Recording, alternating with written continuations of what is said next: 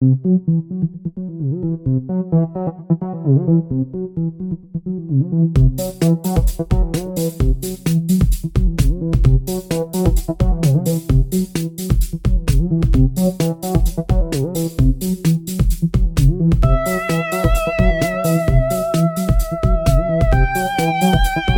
ladies and gentlemen, to Desperately Seeking Entertainment.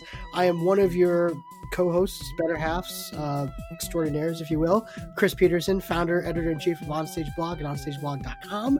Joined with me, as always, coming from his vacation. So I'm really excited and, and, and honored that he's joining us this week. Mr. Ben Frawley, how are you, sir? What's up, Chris? What's up, people? What's going on? I'm ready to talk about entertainment. I might be on vacation, but entertainment is never on vacation. It never sleeps. it keeps moving and gyrating, and we have to hold on to it and talk about it. And I don't know. It's been a crazy jam packed. We've been we had two weeks off, Chris. Right? Technically, yeah. Yeah, dude. I mean, well, yeah, we had the late one. So, but so I've got content out the ears. I'm ready to rock. I just, I don't know. Summertime is awesome. Lots of cool things going on. Lots of not cool things going on. So I can't wait to talk about them. But Chris, you know, for the people out there, let me break it down for you. If this is your first time, uh, me and Chris get together once a week and we talk about five news stories about entertainment. Could be about anything entertainment. So it could be about movies, music, theater, um, musical, straight plays. My God, anything entertainment, baseball, sports, anything entertainment. As I can't wait to do this podcast as we get into the dog days of the NFL season and the World Series and all that. That's gonna be so much fun. So uh, the thing is, though, that Chris has no idea what I'm going to talk about, and he has no idea what I'm going to talk about. So you get our live reaction, and at the end of everything, we go YouTube in Oh, yeah. down the rapids of the internet. But uh, Chris, why don't you start us off this week? I can't wait to see what you have jam packed for us. Oh my gosh. Yeah, a lot of things. Um, you, ben, you're absolutely right. We took a technically a week off. Uh, I was sick Yep. all last week with a terrible sinus infection, so didn't get to really record, but we did release a, a podcast late. But uh, over this past weekend was like the main event of entertainment, you know, hoopla, mecca, so to speak. We had Comic Con this past right. weekend in San Diego, um, which is now, ironically enough, the second largest Comic Con in the country. New York is now number one, but a lot of the big events obviously happened during San Diego's uh, edition of this this grand event, and there's a lot to talk about. And you know, I know we bring five to the table. I got to be honest with you, like number one through three. Is for me is Comic Con related, so to Oh, speak. yeah. Um, so we'll just we'll just talk about it in general. Um, huge event, huge event left and right. But the big news, as expected, was Marvel announcing Phase Four. And Marvel had been away for a couple years. Uh, they had been doing the Disney uh, D23 conference, which is coming up later on this summer, which is their version of Comic Con, which is why you don't see a lot of Disney representation at that event. Um, but Marvel was back, and they did not disappoint. They basically released the entire slate of Phase Four for not only film, but also we're going to get a boatload of of television on Disney's new streaming network called Disney Plus, which I'm Yep. already gonna. I'm like day one, whatever, how much it costs, whatever. Here it is. I'm buying it. Um, but it, it definitely um a lot of lot of amazing projects coming up, very diverse projects coming up. Uh, but Ben, having seen the full slate, and folks, if you're if you're wondering, okay, what is actually Phase Four consisting of? Honestly, just Google it. You'll see all the movies there. You'll see the sequels, the new movies, all that stuff. Any surprises where you're like, oh my god, I did not see that project coming uh, for you for Phase Four? Uh, for Phase Four, uh, Blade was a big one that dropped. Oh yeah, Um, that was huge. Um, I'm gonna. I always mess up his name. Is it Mahershala Ali. Mahershala? Thank you. Mahershala Ali is taking over as Blade, um, and um, Wesley Snipes released like a little kind of tweet saying, you know, he is actually honored that all his fans were bummed that he's not coming back, but he said he'll gladly take over the reins or give over the reins to him, and just wishes him the best. And a better actor couldn't have taken it. So I thought that was really cool that uh, you know he took the high road as far as that because of you know Wesley Snipes of all the stories behind the scenes and everything. He is an interesting character to say the least. So that was a Mm. pleasant surprise. Maybe he is you know quieting down in his old age. so that was nice. You know, uh, as long as you know you're not the uh, IRS or something. He doesn't have any. Right. I was gonna say person person changes a man. So. yeah, maybe sometimes for the better. So uh, you know, but he might be attached to the uh, project and have like a little cameo, or maybe even a part. That'd be really neat. Um, so maybe that's why he's doing the high road. Uh, I thought that they were as expected. I just thought I, am just excited to start Phase Four. Um, James Gunn said that um, the um, the Thor, the new Thor movie, will be before Guardians Three. Right, right. Right. That was big news. I think that was just today or yesterday too. So there's been lots of little things. Chris, what were what were some of the things that you were interested in? Well, it's interesting. Like you know, uh, I think like looking at the calendar, Phase Four only goes up really to 2021, like late 2021. So, you know, we all knew that Guardians of the Galaxy Three was a little bit a ways off because of what happened with James Gunn initially. Uh, same thing with Black Panther Two. Um, so, you know, again, I have really no idea where they're going with Phase Four. Uh, especially with the titles that they announced. I mean, Eternals is a a, a property that I had no knowledge of previous to its announcement. Yep hearing that Angelina Jolie and Richard Madden and all these guys are involved, okay, now you've piqued my interest. Um, but yeah, it, there were some surprises there. My question for you though, Ben, eh, because you brought up Blade, if Blade is going to be brought into the MCU, which is, you know, obviously that's what they it announced. Like it. right. Look, doesn't look like it's going to be a standalone in its own universe, so to speak. Will you? It, the the conflict I had was I need a Blade movie to be rated R, and in right. this MCU, I don't think they can make a rated R film, um, so to speak. So would you? I mean, would you be 100 percent on board with a PG 13 Blade movie? You know, I don't know, Chris. They've really pushed the boundaries of what PG 13 is. Mm. Um, you know, if you do it right, you can have. You know, I mean, the first PG 13 movie. Do you know what the first PG 13 movie was? No. Oh, Temple of Doom. Get out of here. Temple of Doom was wow. the first PG 13 movie. Yeah. And you could see why. You yeah. know what I oh, mean? Oh, yeah. It's definitely like a kid movie, but there's, you know, a man ripping a man's heart out of his chest. uh, so, I mean, you could still have a level of gore, level of adventure, and kind of horror elements, you know, and Steven Spielberg was the master of spicing in horror elements, actual deep scares. I mean, I, I, I showed Deacon E.T., and there's some actual frightening parts of that movie you know, no gore or anything like that, but jumps, you know, and I'm like, oh my god, I forgot how scary this movie is. and and Deacon's one of those kids that he's fine just watching, uh, you know, anything like action movies, and he was kind of jumping at little parts. So I think you can do it right. Mm. Um, do I wish it was rated R? Yes, I, I hope it is because you know, just for the blood factor, we are talking about vampires here, so um, I don't know. And I thought there was lots of diversity coming through. Oh yeah, Chris, did you hear about that? Uh, there's a Marvel uh, movie coming out. I don't, I can't recall the name of it, but it's all Asian cast. Yeah, Shang Chi. Um, Shang Chi, which yeah. is just awesome. And it, the funny thing is, I didn't know this. The guy who got the role has been like lobbying for like the past eight years to play this role on Twitter and um, and he got the role, uh, the the title role. This this little known Asian actor, which I'm thrilled for.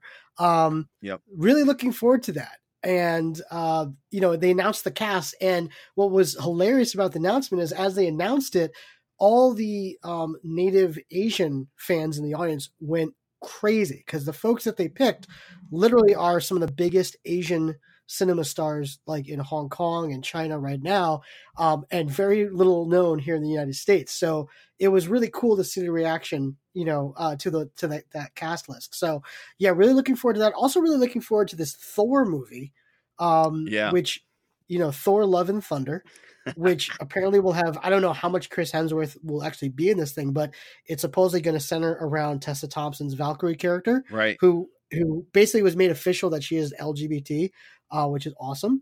And um, and Jane Foster is back in the mix as the female Thor, which I'm going to be honest with you, Ben. I, I I was not clamoring for a return of Natalie Portman into the universe. I mean, yeah, that, I thought that was really interesting. I, I mean, it was even shocking when she went. She was in Endgame, and it was even more shocking when she was at like the red carpet and events and stuff. I was like, oh, I thought they just used footage or deleted scenes that they had from eight years ago. Right. You know what I mean? I can't believe she actually came back for this.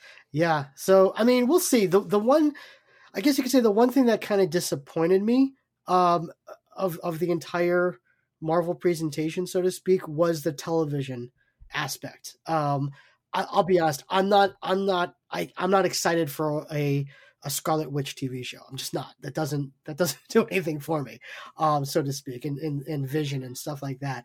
Um, also, like a Hawkeye TV show. I don't know how invested I'll get in that, but we'll see. I mean, you know, it's all about kicking this this you know network off and, and trying to get as much as I, they can out of it. So um, yeah, we'll right. I am excited. I am excited for the Falcon and the Winter Soldier. Yes. Um, I love me some Winter Soldier. I love that actor, and I love the guy who plays Falcon too. He's great. Um, but you know, just being a giant nerd, I know what Scarlet Witch is supposed to be, mm-hmm.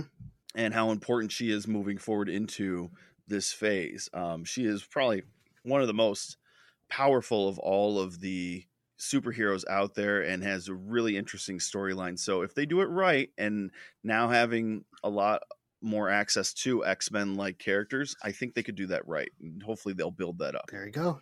Love it, man. Yeah, yeah. Love it. All right, what you got this week? All right, what I got this week, and we'll be dipping back in to uh, some Marvel stuff, but um, this week I wanted to talk about. I'm going to a lot of concerts uh, this summer. Nice a lot of music stuff. Uh, I saw this guy named JJ Grey in Mofro, um, and he's kind of like this kind of cultish kind of character who um, I don't know, kind of southern rock. I would kind of classify him as okay. like rhythm and blues, harmonica, Hammond organ. Saw him a couple weeks ago. Great little show at a barbecue joint in Madison County. Um, my parents and I we just went to uh, Tanglewood last night. brought brought the little kid there. That was awesome.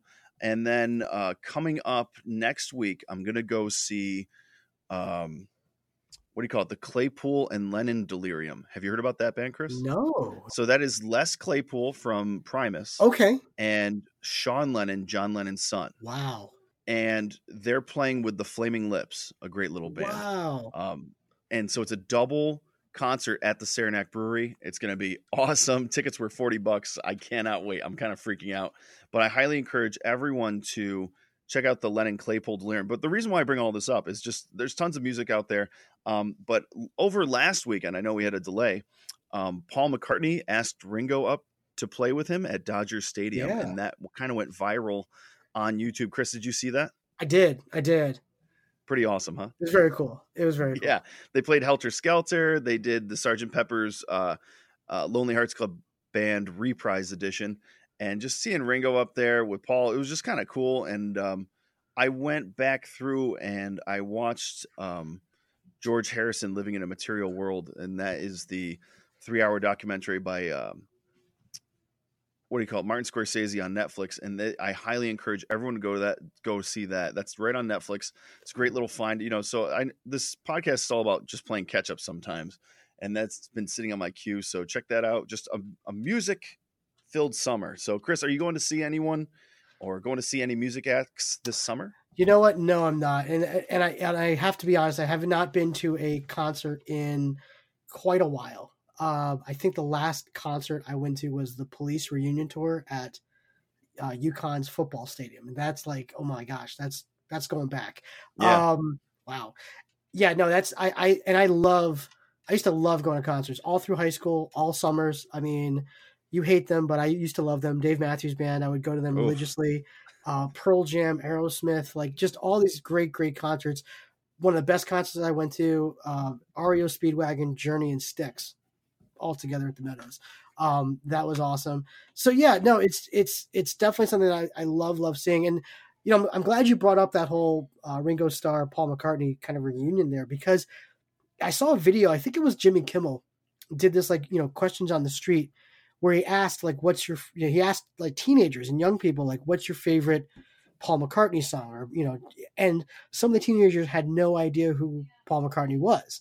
And I found that so incredibly sad and disturbing and I'm like oh my god that that can't be. So I actually went to see the movie uh, yesterday. Did you get to see that movie yet?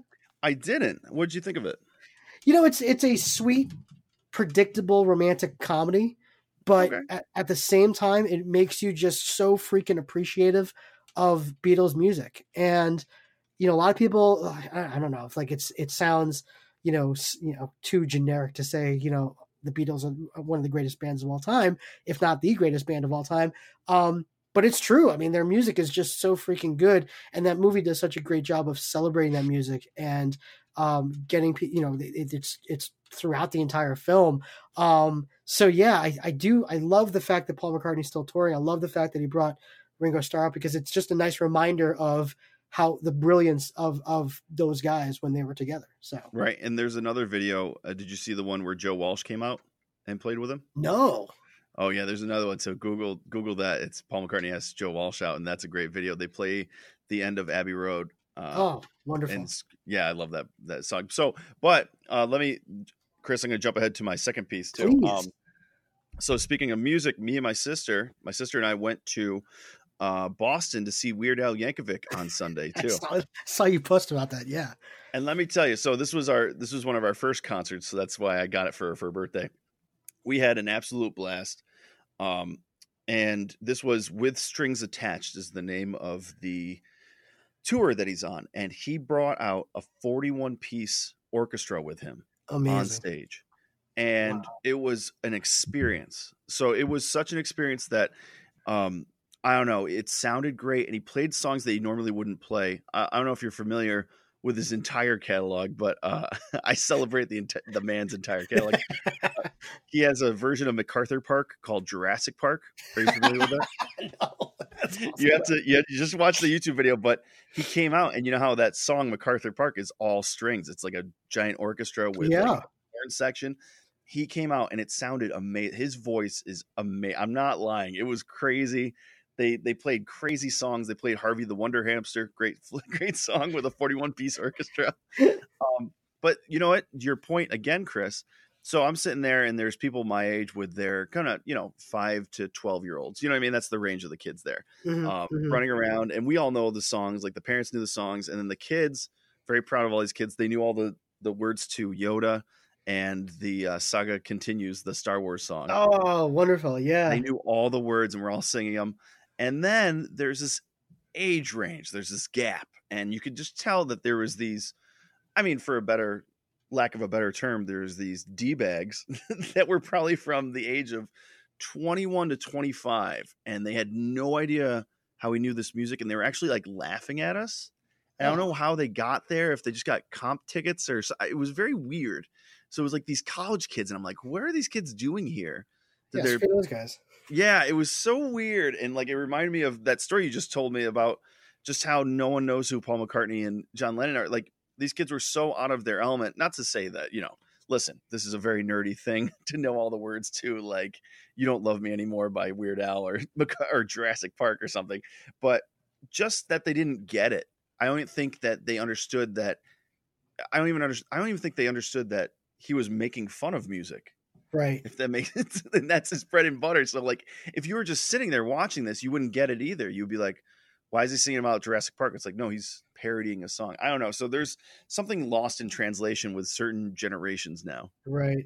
I you know, Weird Al Yankovic is someone who I adore. Um and a lot of people, you know, criticize how I guess you say like, you know, it's easy for him because he doesn't like, you know, it's not creating original music. But I'm like, it's actually hard because you're writing you're you're doing parodies you got to come up with the lyrics it's got to be good and it's got to make sense and actually his last album which i loved um, because he made basically a music video for every single song that he Oh yeah, the one with foil on it. foil, yeah. And the word, word, oh, he did word crimes too. Word crimes, which is a brilliant freaking song.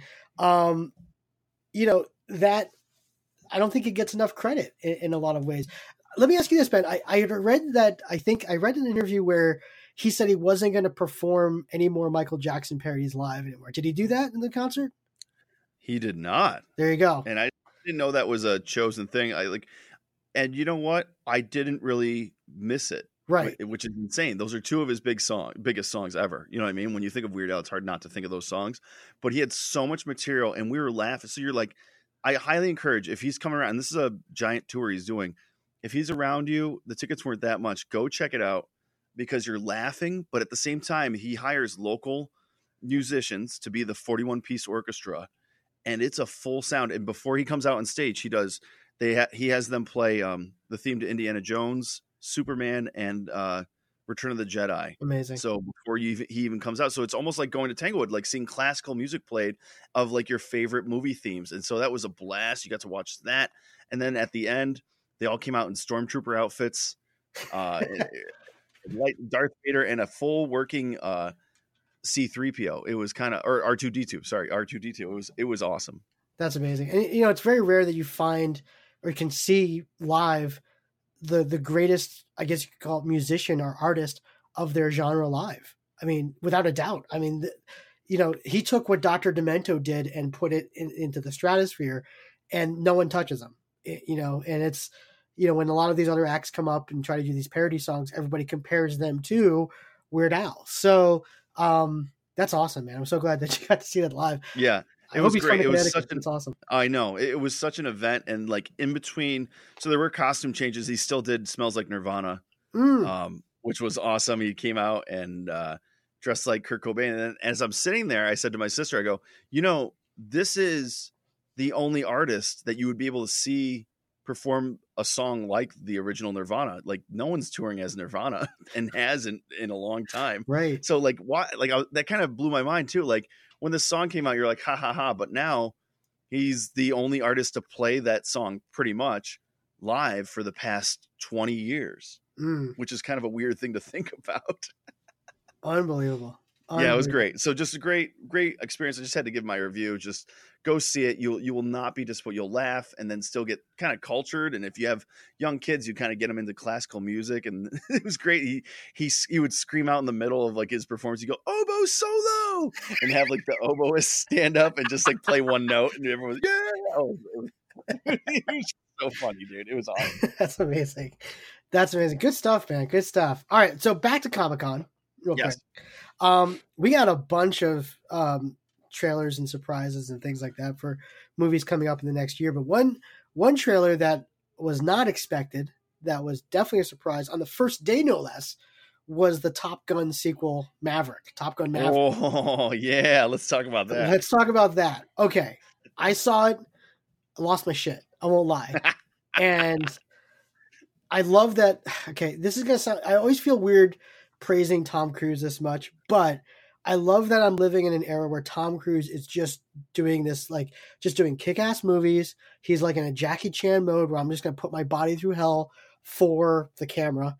And there's like never been a better time for a Top Gun sequel than right now. And I'm so glad we didn't get it in the 90s because it likely would have been terrible. Um, ben, your thoughts on Top Gun Maverick?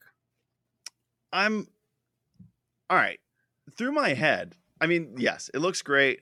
You'll get to see it with better graphics and stuff, and that'll probably be the draw. But Chris, doesn't it look, like the same exact movie? It looks like the same movie with a different cast. yeah, like uh, which isn't a bad thing. That'd be wild if you just rolled out same script. That'd be wild if it was the same exact script with a couple changes. Like if they just rolled out this trailer with some new dialogue, but that isn't even in the movie. They just have him just playing the same part. Are we getting to that part point where we have so many reboots and people buying IP that are we just going to take the old script and start refilming it because it kind of looked like it. it's him on the motorcycle it's him it's someone playing goose playing music in a bar somewhere it's just i i, I don't know chris I found out that that's actually Miles Teller playing Goose's son. Uh, oh So, like, he's literally playing. And I'm wondering if we're going to get a Meg Ryan cameo or not. I don't know. But, um, yeah, no, call. it was one of those movies where I'm watching it. I'm like, what is the plot of this movie? Like, what? like that that trailer gave me nothing in terms of plot. Gave me a lot of visuals. We got, I think we're getting a shirtless football game on the beach. Like, that looks very- great there you i go. love beach sports and movies as long as there's as long as we're getting some shirtless uh something some sports on the beach i'm i'm good with it but um there's a great movie uh it's the only beach volleyball movie it's called side out you ever seen that chris no That's an 80s classic. The dude from 30 somethings in it. Definitely check it out. It's good. Got- It probably isn't good. I haven't watched it in 20 years, but if I can recall, it was a great rental. I gotta check that out. I gotta check that out. Yeah, so I mean, we'll see. I mean, I, I think these these uh, you know member berries uh, type of of sequels and reboots and things like that are are hit or miss these days in Hollywood. Um, I think there's definitely sequel and, and remake fatigue right now with audiences. But with Top Gun, I don't know. I don't know. Tom Cruise is riding a high right now, and the the the footage from inside the cockpit in those couple scenes that they showed. I mean, I don't know how they filmed that, but it obviously looks like he's actually flying the actual plane. Um, and apparently they shot, they actually shot like that's Tom Cruise riding in the plane. Obviously, he's not flying it himself, but but he might be in the back seat. He like, might be in the back the seat. Yeah, yeah. Right, right. and I'm like, that's just sick. Um, so I'm just thinking, like, I'm gonna go see this movie in IMAX. Like, I want to go see it in IMAX, maybe 3D. I don't know, but like, I just want to go and I want to throw up during this movie. So, um, IMAX would be intense. oh, I can't wait! I can't wait. I'm I'm looking forward to it. Again, I have no idea what this movie's about. I love the fact that Jon Hamm's in it. I love the fact that Ed Harris is taking over the, the, Tom Skerritt uh, type of role. Jennifer Connelly's in this thing. Like it's this cast is insane, and uh, yeah, we'll see. Well, I think you know, I think it's smart of the studio to wheel out a trailer like this during Comic Con. Mm. So you know, just as a business aspect, I, and this will kind of bring me into my next topic is, you know, this summer is like the summer of hell, and I've said that before as far as box office gross and just a ton of misses and a ton of these reboots and they just kind of don't go anywhere. Right. Um, and I think it's very smart as a business, as a studio, to break out a trailer like this so they can tell their stockholders, "Hey, look, we got new stuff planned for next year," and it's an easy kind of movie to make. I mean, we're on the heels of Lion King that did not get good reviews at all. Um, yep. It's like I think it's fifty percent on Rotten Tomatoes right now, and it's just mm-hmm. uh, people are just kind of kids weren't entertained which is that's that's it. You know i can critique the secret life of pets 2 all day but that's stupid because my kid loved it. You know what i mean? So that's the whole point of those right. movies is if right. your kid's entertained if i brought my kid to a movie and i paid a billion dollars to go see the movie with him and then he hated the movie and wanted to leave after 15 i'd be so super pissed. That was me that was me for hotel transylvania 3 and I was, oh. I was so angry because uh, it was like thirty bucks for the two of us. So oh, I know exactly. Um, so anyway, but I'm I want to talk about um, Netflix had its first losing quarter yeah. as far as memberships for the first time since it's went public, I believe. Mm-hmm, mm-hmm. Um, Chris, what do you think of that? When you heard that, what, what's what do you think is going on there? You know, it's not surprising if if that sounds if, if I don't think that's a hot take. Um, it's it's getting a little expensive. I mean, every single year they're raising their memberships. Um, so I think some people are like, is this really truly worth it? Um, and also, I think when it comes to you got to see it content, so to speak, they don't have a lot. They really don't. Right. I mean, Stranger Things, but even I mean, I'll I'll use you as an example. I mean, you weren't exactly like chomping at the bit to see Stranger Things after season two. I still still haven't watched it. Still still haven't watched it. So um, I got too much to watch, but and that's just kind of sitting there. Like, yeah, whatever. I like I could have watched three episodes, but I watched the George Harrison documentary from 2016. So right. I mean, I'll be honest with you. When I went on when I'm watching Netflix, um, you know i'm not i'm not watching a lot of their original content now right? it's a lot of their the movies and some of the tv shows that i can watch on other channels but i choose to watch on netflix things like that. So yeah they just don't have a lot of that oh my god i gotta get netflix to watch this so to speak. I think the other problem too is a lot of their properties that they have on there i can get on other streaming networks. I can get it through other ways. I can get it on itunes. I can get it on Hulu. i was just gonna say that. Right exactly. Right. so yeah that that doesn't surprise me what does surprise me though is their I guess you could say their loss in value. Did you did you read that they lost like 12 billion in, in value or something like that? Yeah, it was that was insane and insane. like because they were they were projecting a a like a small rise in value like they always had and they mm-hmm. they totally underestimated the loss. Right. Um and you know, and I listened to some podcasts and read some articles about it.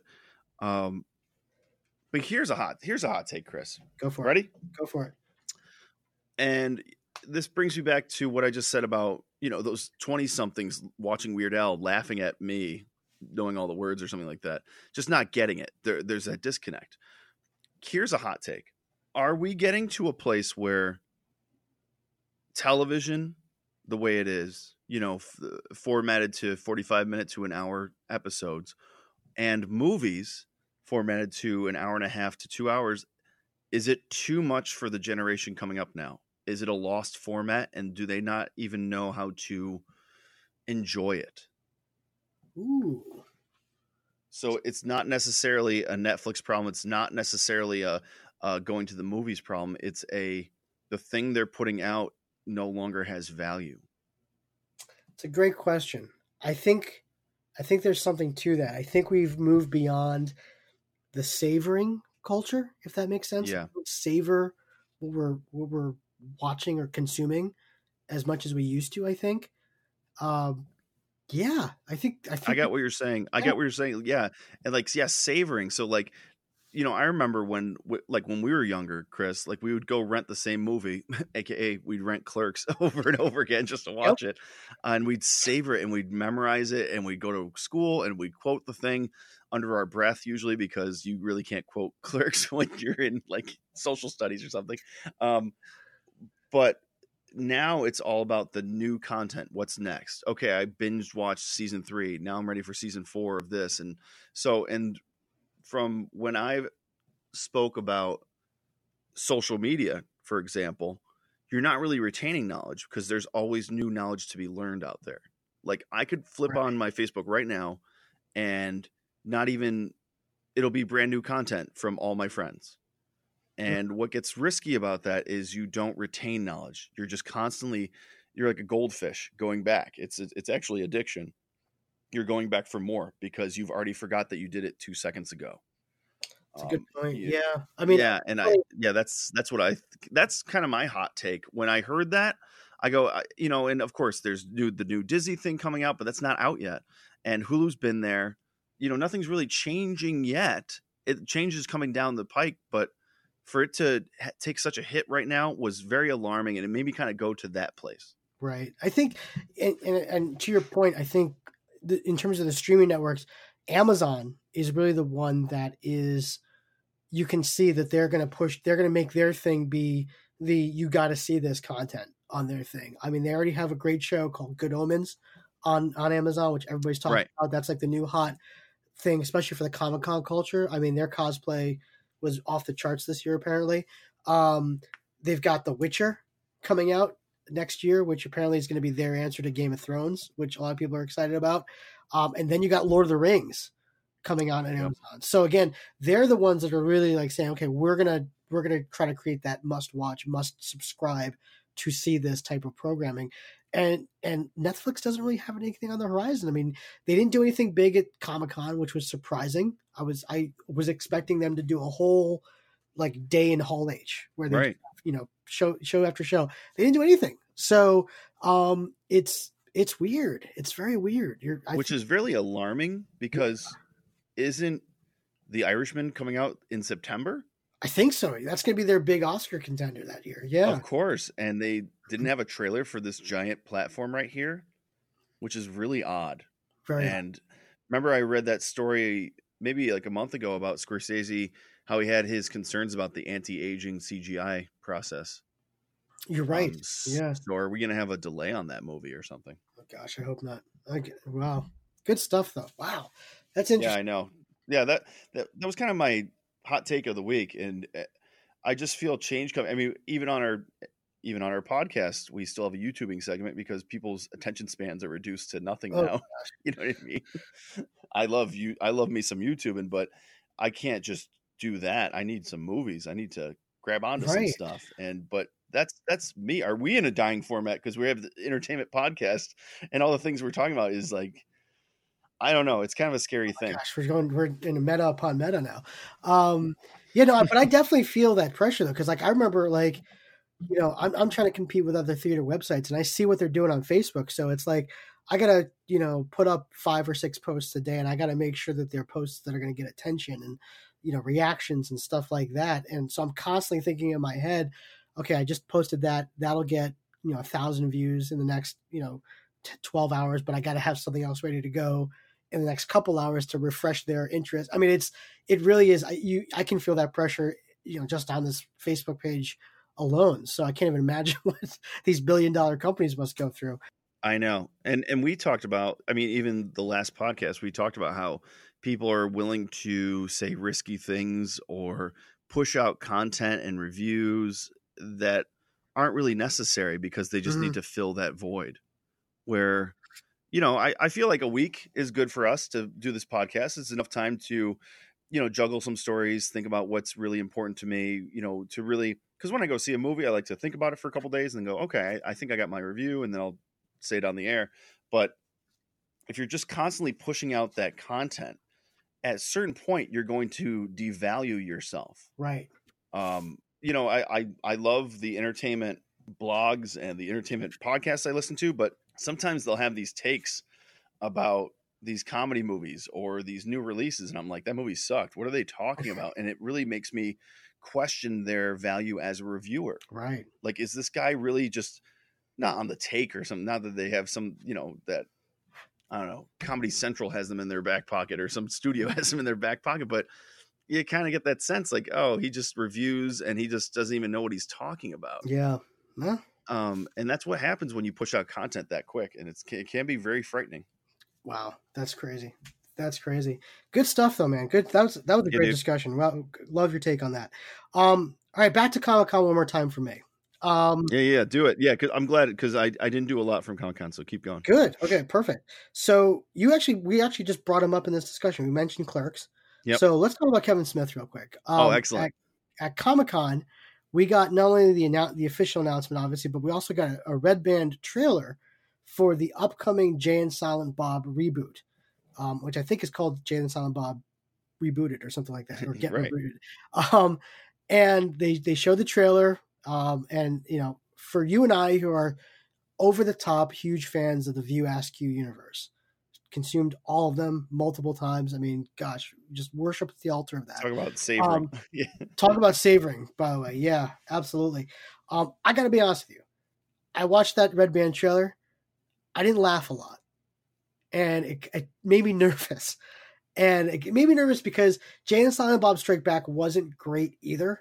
Um, i remember watching that in the theaters and wanting to love it and just not loving it. Um, so i'm nervous that this is not going to be great and and simply consistent with the the quality of writing that we've gotten from Kevin Smith really in the past 10 years uh, with a lot of his films. How are you feeling about this reboot? Kevin Smith in general as a writer, director, has he lost his touch? The whole nine yards. Give me everything. What do you think? Oh, it's so tough because you know it, the first three movies of him of his are great movies. I still I still think Clerks really holds up to this day. Uh, Mallrats has some iffy kind of parts that haven't held up really well. Um, and Chasing Amy, I haven't gone back to that one yet, but I, I can't see that one aging well as well. Um, I would hate to think that one of my first favorite directors when I was a kid that really got me into thinking about film and talking like I like we do about film and stuff and really savoring it and talking about all those topics. If was he just a flash in the pan kind of thing, that would really break my heart. Um, and I get why he's doing it. He had he had major personal stuff, the major heart attack, and made him you know kind of wake up and say I need to do something else with Jay and Silent Bob. Um, but it is tough. It's tough. I, I- can see I can see where he's at. You know, he wants to do something in the View universe, and he wants to do something, but at a certain point, when do you say that's it? You know, I thought Right. Clerks 2 was good enough. Um, they made it just in time. Like, I think if they made it now, uh, it'd be way too late. So I'm hoping that it's not going back to the same well over and over again. And I, I don't know. I just like, I, I don't know if it's going to be good enough to push through to a new audience hmm there's gonna be you and me who get all the meta jokes and making fun of himself in 90s film culture but then those goddamn 20 year olds at that weird al concert. I keep going back to them because they're the people that are driving the box office and not going to the movies and sitting on their phones and going this is stupid let's go and then going to do whatever 20 year olds do i don't know. And i don't think he's going to push through to that. It'll be a meta commentary on film and stuff. That's the best i can hope for it is Right. uh, he has a really good take on the film industry and we but we kind of got that with jay and silent bob strike back so i hope he has some different views about what is going on in the film industry which i know he does because i've listened to his podcast multiple times hmm um chris what were your thoughts on that that's kind of my take on it i, I, I am scared Yeah. you know, it's funny. I I had the same feelings about the movie Glass that came out uh, with M Night Shyamalan, um, Right. Where I was like, great idea, but I don't want you anywhere near it. like, give it to somebody else, um, because I think you're going to screw it up. And and sure enough, M Night did because Glass is terrible. And I kind of feel the same way about Kevin Smith, where it's like you're going back to your most treasured properties. And let's be honest, I think what really worked about Jay and Silent Bob was they work in small doses. Their cameos in those movies were priceless. But when you center a movie around those characters, they it's it's a little tougher. And um, I, I just don't know if if based on the the work that Kevin Smith has done since then, really since Jersey Girl, if we if we if we want to go back, um, does does that you know warrant a return to this this universe? And I much it's one of the things where it's like I wish he had given it to someone else and like said, okay, you know. The, the the the Kevin Smith coaching tree, so to speak, of people that that came from underneath him, like here you go, um, you make this movie. I'll be in it, but you make it. Right. I, I wonder if that might have been the better idea. Like, you know, give it to the Russo brothers. I don't know, you know, somebody um, who who you know loves those characters in a different way than Kevin Smith does, and could potentially do something you know really really interesting with it. So I don't know. I just I saw this trailer and I just got nervous. I was like, oh no. And then I'm hearing, you know, he did a bunch of interviews obviously during the weekend. Um, that he says he wants to make Clerks three, and I'm like, ah, like I, I, don't know. I don't think I want that as a fan. I don't he know. always he always said that he would make Clerks in space. That was Clerks three. Oh Jesus. I don't know. but no, and and you know, speaking of that, just to piggyback on that, he I guess he is doing a live reading of the Clerks three script, the Never Made Clerks three. Okay. Script for charity. Yeah, so that's that's kind of cool. Like I just think he needs to uh, I'm more interested in listening about Kevin Smith talk about entertainment. Right, right. And maybe even write a book about, you know, being a filmmaker and stuff. That I think that's fine, but just when you get into these little I don't, I don't know. This I don't know if film is where he needs to be right now. There's lots of TV he could be doing. I love it when he talks about comic books. He should be doing a kind of Deadpool movie or something like that. Kevin Smith Deadpool movie would be right. I don't understand why that's not happening. Or uh, Kevin Smith Daredevil movie now that that property's out there. maybe he's still pushing for something like that. He has enough knowledge. He has enough kind of wit about him that would lend itself to that kind of storytelling. I I, I don't know, Chris. I'm nervous. yeah, yeah. We'll see. We'll see, my man. All right, what else you got? All right. Um. So talking about this podcast, I always try to play catch up. I have a lot of uh, music based stuff. And Chris, I um, I saw a trailer for this show years ago, never got to watch it. And the trailer or the show is Tales from the Tour Bus, produced by Mike Judge. Did you oh, cool. have you heard about this? No, but that sounds awesome. I know. I know, and it is awesome, and everyone needs to get it. And a couple people have been texting me that they listen to our podcast, and we kind of give them hints into what to watch and what's good out there. And if you love music, if you love Beavis and Butthead, you would love this show. So let me just break this show down. So Mike Judge talks about some artists. So there's only two seasons out. I think a third one's coming out this year. Uh, the first season's all about country. So he's talking about um, country and like rock. So he, he talks about Jerry Lewis. And so the way that the format of the show is it's Mike Judge talking to the camera, but it's animated, just like old school Beavis and Butthead. And he's holding an album and then talks about the history of an artist and has interviews, but they're all animated Beavis and Butthead style. And then they talk about crazy things that happened on tour and they animate them in that very basic style. And Mike Judge, uh, you know, he uh, narrates the whole thing. So you pretty much have Butthead narrating the whole thing, that voice of his. It is one of the funniest shows ever and it just kind of slipped through the cracks. It's on Cinemax. You can order it on Hulu. Okay. Um, and then the second season, um, I watched uh, George Clinton, which was a riot. he had a whole episode on Morris Day and the effing time. Get out of here! And it was so funny. Like, there's one part. I got to spoil this one part. I just can't. I can't help it. I, I can't help it. Um, one of the guys in Morris Day's band was like, we used to rehearse in the space with this guy. He was like this badass kind of shit kicking guy and he's like, I got two rules for you. No one touch my juicer or any of my titty lamps. he had these lamps in the shape of a woman's bust. And then, of course, one of the band members gets stoned or something. And then uses the juicer and then breaks the titty lamp. Oh my god, it was one of the funny. I was on the floor laughing. I was so, and it's animated like Beavis and Butthead, and it's so funny, and it's real interviews. The George Clinton ones are great, and then there's a two part Rick James one, which Oh, any it. Rick James content out there, and just I didn't realize that Rick Rick James went back to Buffalo, New York after he was famous, and he just they get into the hijinks and oh my god, high high recommendation from me. I'm not done with the thing. I, there's still like a Waylon Jennings one, which I cannot wait to get Oh, into love it. Waylon Jennings. um, so there's just uh, Chris, high recommendation on all regards. The the concept, the follow through, everything. I hope it comes back for a third season. It is so good. I haven't heard about the show at all. You haven't heard about it. Nope. It's just sitting. There's just so much content out there, and sometimes these things fall through the cracks. So if you're out there listening, please jump on this. There's little YouTube clips that give you an idea and to give you a little taste. There's a couple Rick James ones that are really funny. Um, check it out. I High it. recommendation. I mean, I'm I'm I love music tour stories. Like you, that's why I love like rockumentaries and like books that come out after the fact and stuff like that. Just hearing tales from the road. So I can't wait. I'm gonna after we're done recording, I'm gonna go upstairs and I'm gonna make my wife watch this with me because it's it just sounds amazing. So It's love it. it's man. so amazing. And uh, well, you know, and speaking of Kevin Smith, there's a guy from the '90s, Mike Judge, who took his talents and didn't keep going back to the well with Beavis and Butthead. You know, produces and writes and directs Silicon Valley, a freaking hilarious show. amazing.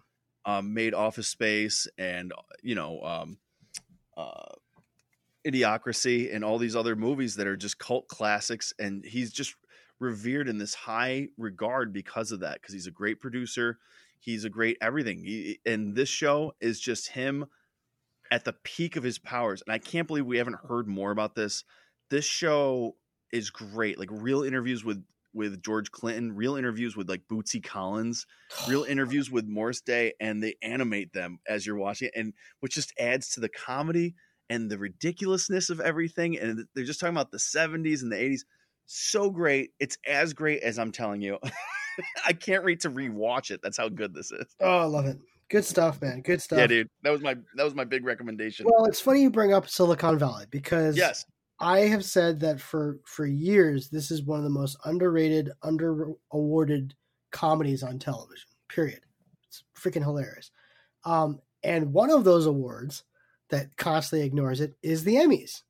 And we had our Emmy nominations come out last week. Oh right. Okay. And once again, they completely ignored Billions. Like, I don't think Billions got a single nomination.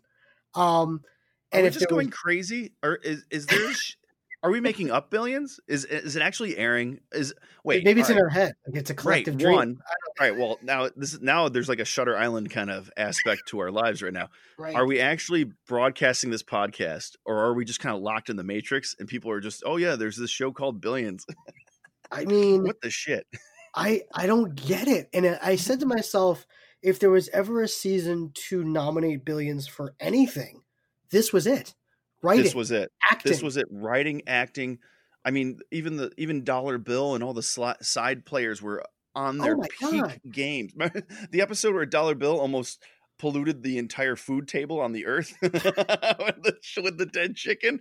That, that episode was so clever and amazing, good. and just oh my god, I don't get it, Chris. I don't get it. I, I just don't and and thankfully I'm not alone because after the nominations came out there were uh, I just looked up billions Emmys and there were a slew of articles saying like why do they ignore billions like why do like what happened what what is it about is it is it did did Cop, did Brian Koppelman say something about the Emmys years ago and they're like we're not going to recognize any of his his Right. programs and whatnot and ironically like Succession which I would call like dark billions got nominated for best drama so it's like I don't get it. I don't get it. And I don't get that either because I remember watching Billions a couple seasons ago, and they had that scene with the crazy little birds that they eat. Remember? yes, you know what I'm talking about? And then Succession did the same thing in the first season, and it was really close together. It was like a month apart, and I was like, "Wait, is this the same writers or something like that?" I mean, not to say that they stole that idea because I, I think that's just a rich person thing to Right. do, apparently. which we will do So someday. You and I will do that thing. someday. There you go. awesome. that's that's how we knew we made it. We put the towel on our heads and we eat the, little bird or whatever, the little chicken. I forget the But, name of like, the bird. I From don't know. Yeah, from so. Wags to um, Asia Kate Dillon's character to I mean, freaking um, like uh, Bobby's girlfriend this season. I thought she deserved a, a guest Emmy, you know, supporting Emmy for that. She, was, great. So I, I just don't. I, I'm done. I'm done with the Emmys. I hate. I hate everything that they do. You know, we're probably going to get the same. You know what they do. I just they they keep giving the same awards to the same people for like season five of their work. Um, and I'm like, ra- really? Like we're not going to recognize this show just once with a nomination? I don't get it. I'm I'm just done. So screw the Emmys for for ignoring billions and ignoring a lot of other really award worthy work this year. Uh, to therefore give Game of Thrones 32 nominations apparently. So yeah, Yeah, I mean, did I, don't know. I don't get it. like I love Game of Thrones. I love Game of Thrones. I was actually not down on the last season as a lot of other fans were, but I don't think it deserved 32 nominations. I'm gonna be honest. with you. No. come on. So, uh, I mean, I love me some Emilia Clarke, but I don't. There was nothing that she did this season that I thought was like, man, that's an Emmy right there. She just earned herself an Emmy. like none of that happened. So No, and it was a and it was a short season Yep. too. You know what I mean? I mean, of all the things to complain about last Game of Thrones, I mean, seven, eight episodes, and some of them were pretty quick, and I don't know.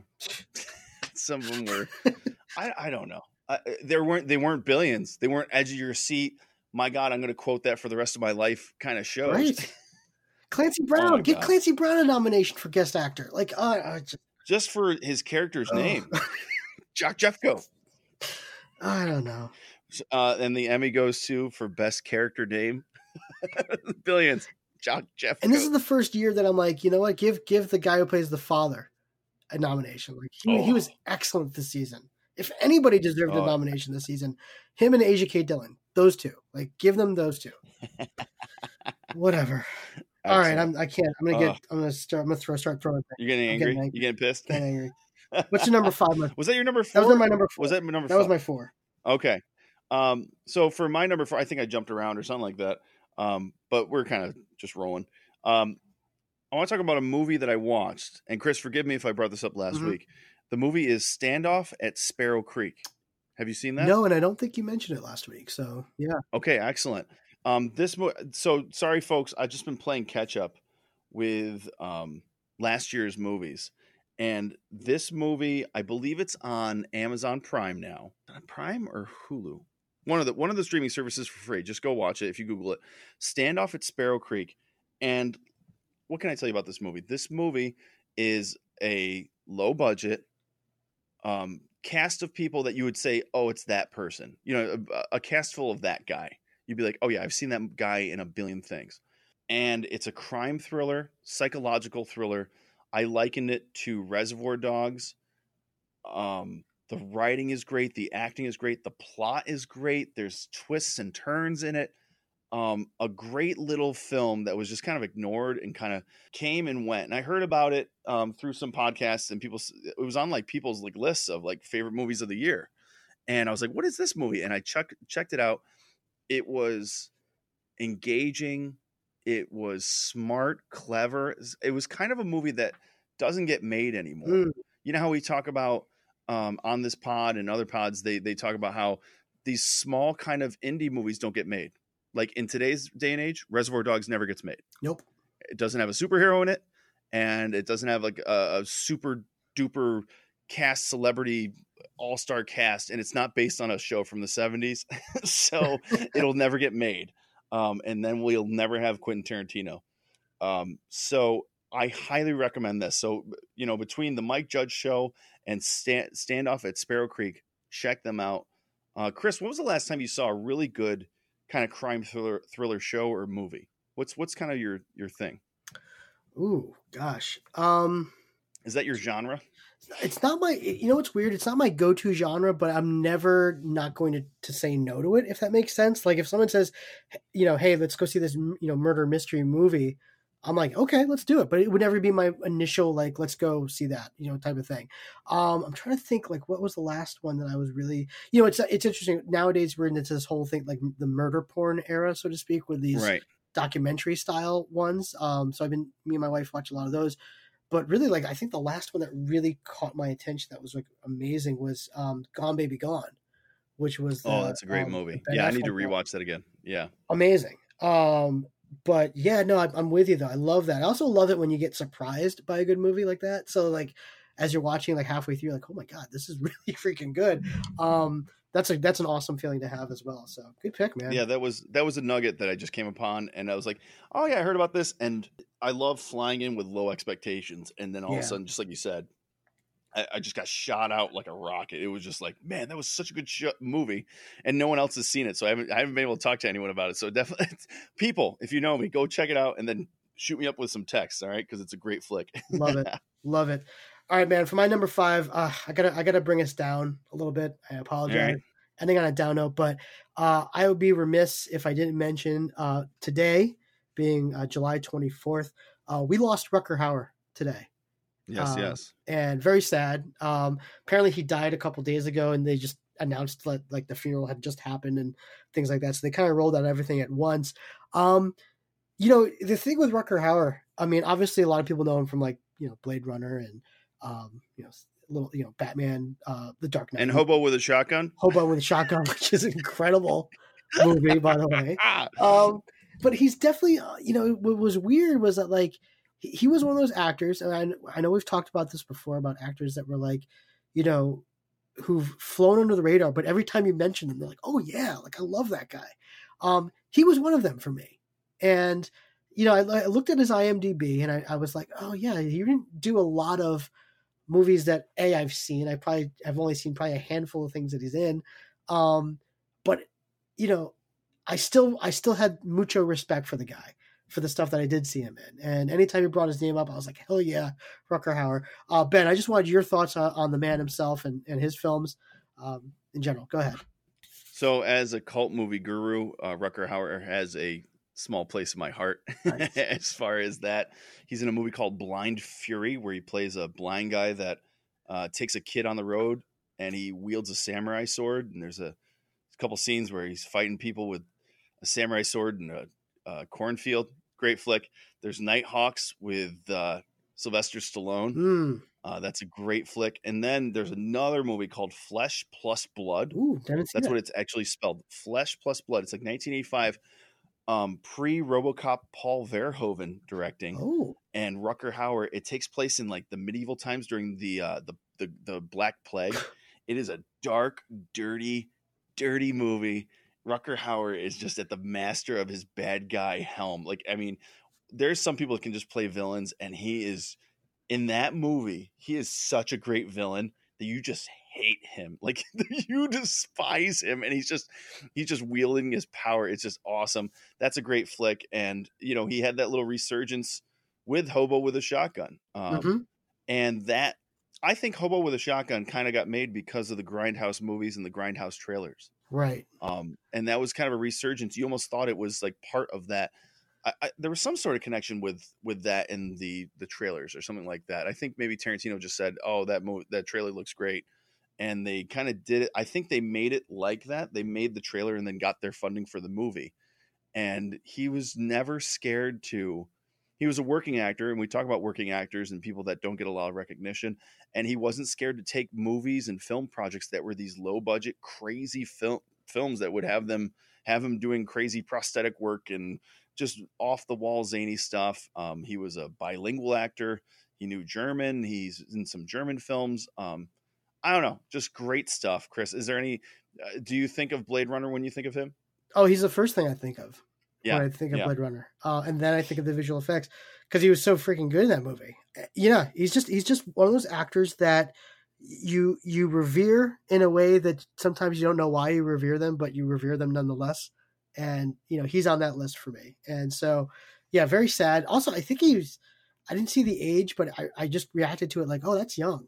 You know, like he Oh, se- 75, I think. Yes right that kind of feels Yeah. young nowadays so um yeah no just just sad that we don't get to see him continue to do just really obscure kick-ass work but um you know really appreciative of the library that he left behind so yeah so rip rutger hauer love him man Yes, sir. There you go. Yes, yes. all right dude let's go youtube my friend YouTube and yeah, um, YouTube and let's pull it up. So, uh, Chris, so this week I, you know, I brought up the, um, what do you call it? Paul McCartney bring Ringo Starr up on the stage. Yep.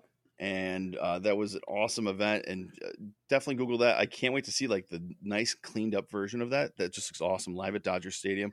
Uh, there's the Joe Walsh clip.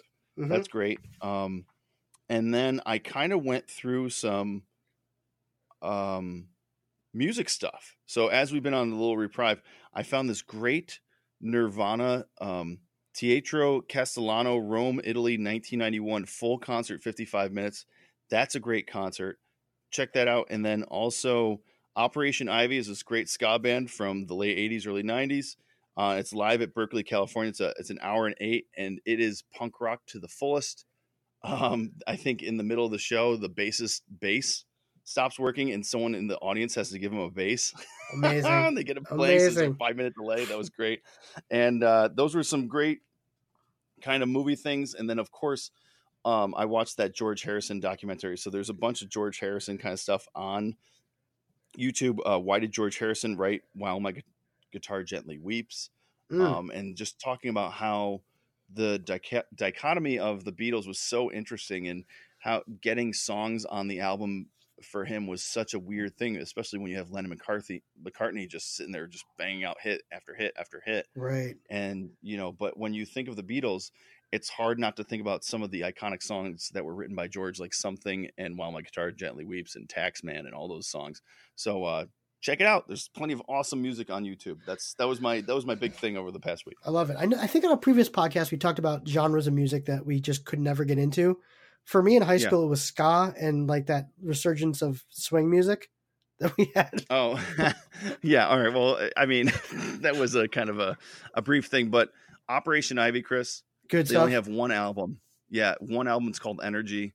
Uh, it actually might be on Amazon Music. Just check it I'll out. give it a It's listen, yeah. ska-core. okay. Yeah, it's ska core, so it's a little harder. So it's, but it's just, I think it's a four piece band. I think it's a guitar, bass, drums, singer, and just really fast and dirty. Those guys are great. And Catch Twenty Two is a great other band. I would, if you if you've never gotten into them and you want to hit the kind of peaks of it, and of course the specials from the early '80s. So there's a different waves of ska. I'm a giant ska nerd, so there's different waves of ska, and you can actually say that Sublime is part of the third wave of ska too. There you go.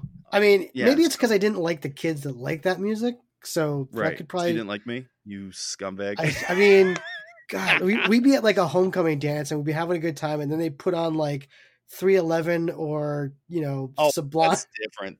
That's a little different. And the, it would just shut down the whole thing, or like the big bad voodoo daddies, and I'm like, I, I hate these kids. So like, yeah, it's probably 'cause well, of that'd be the kid that would request "Killing in the Name of" by. uh Well, see that that I would have been the fine with that, but like, oh.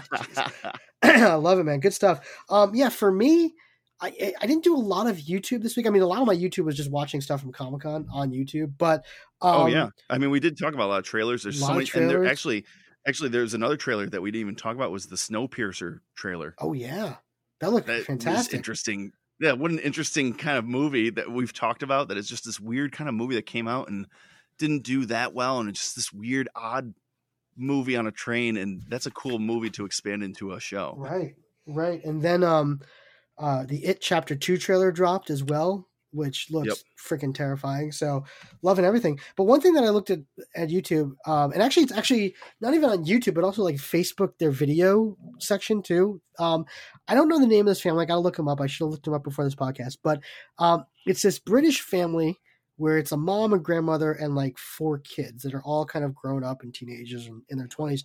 But what they do is they constantly prank each other and they just do these compilation videos where they just all in a row do like the worst pranks I've ever seen on one another. So, for instance, they do this thing called um, pause, where let's say you are pouring yourself a bowl of cereal and you're pouring the milk into the bowl, and I yell pause. You have to hold still until I say unpause, but your your milk is still going into the bowl, so it gets all over the place. Um, Why, why, why do they do that? Why would you ever stop? Or is what happens if you don't stop? I, I, I, good. That's a good question. You don't. We I'm don't know of yet. scared. They just keep going. um, then they have another game called um, Catch, where like let's say you're you know doing yard work or something like that, and I come running out and I say catch, and I throw a water balloon at you, and you have to somehow catch it um, without it, you know, shattering or something like that. But they do it at the most like inconvenient times, like when the mom's like trying to fold laundry and the kid comes right by and says, "Mom, catch!" so she um, screams. Another one, which I actually thought was um, was was pretty good, was uh, "Does this make you angry?" And um, so the I think it's the oldest brother, um, literally like lights a fire inside his sister's shoes and starts roasting marshmallows inside her, like from the fire that he lit from inside her shoe. And he's like, "Does this make you angry?" And they're British, by the Oh. way. By the way, they're British, which only adds. Oh, the, the, voices. Yeah, just the Um, accent. Oh, And oh my god, I gotta check that out. That gotta- sounds awesome. just like just YouTube British family pranks. yeah, They're okay. they're to die for. Love it. I'll so- check that out. That sounds awesome. Fantastic. All right, folks. Well, that's going to do it for us. Ben, what do you what do you got? What do you want to plug? Anything going on? Uh, no, I'm. Just, you know what? I just all my recommendations this week. I know that uh, um, we we did a fast and dirty podcast. Oh my god, just- hour hour and six minutes right now. that's crazy with Comic Con and everything. Um, I just want to. I, I'm going to see that Lennon Claypool Delirium thing, and I cannot wait. Um, they have two albums out, but this new one is awesome. They did a couple live performances on Stephen Colbert. That's on YouTube.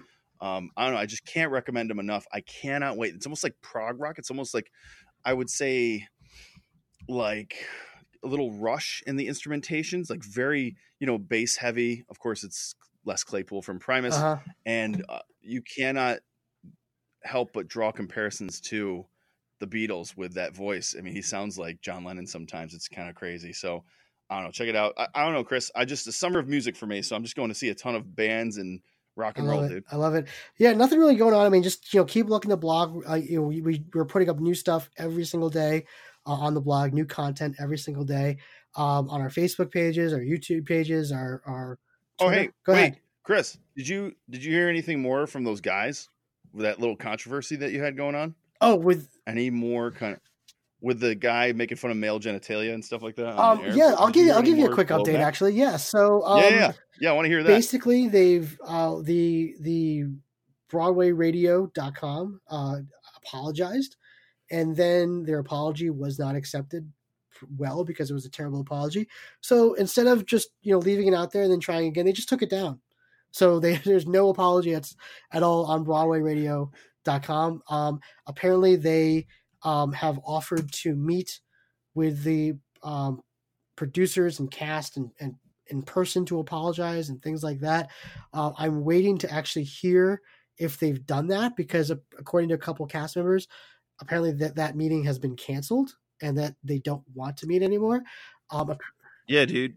Well, that's nothing like you know being a victim and then meeting your abusers in real Right. life. and then like um, apparently they the Broadway Radio sent an email to a couple of the cast members asking them not to con- you know to further the incident like by continually posting how much Broadway Radio sucks, um, so to speak.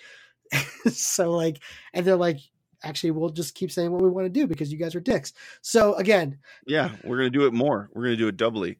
again, you know, James Marino, um, you know, Peter Filichia and the rest of his cronies over at Broadway Radio just, com- you know, continue to sully their already, you know, amateur reputation, so to speak. So, you know, I guess they're just they're okay with just going back to their non-relevance, which is fine with fine with me. But I'll I'll just keep calling them out, um, you know, until they do. so. So there you go.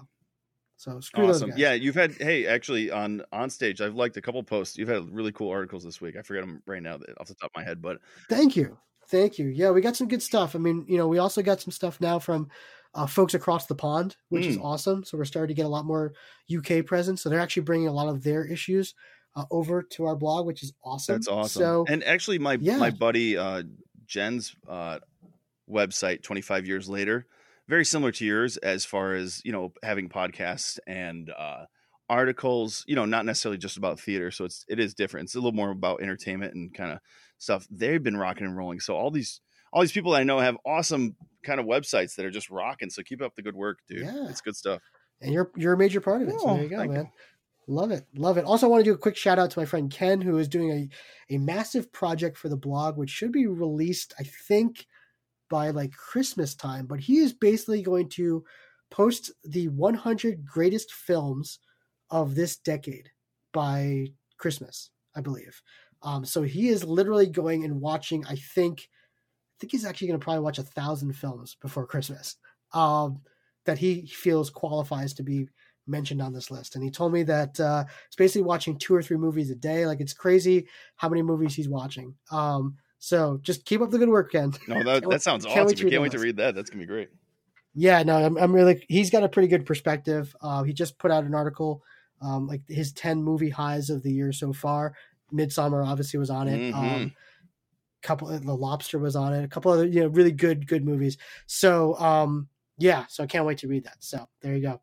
All right, folks. Well, we will see you right here next week on, of course, Desperately Seeking Entertainment. Ben, thank you so much, my man. No problem. See you guys.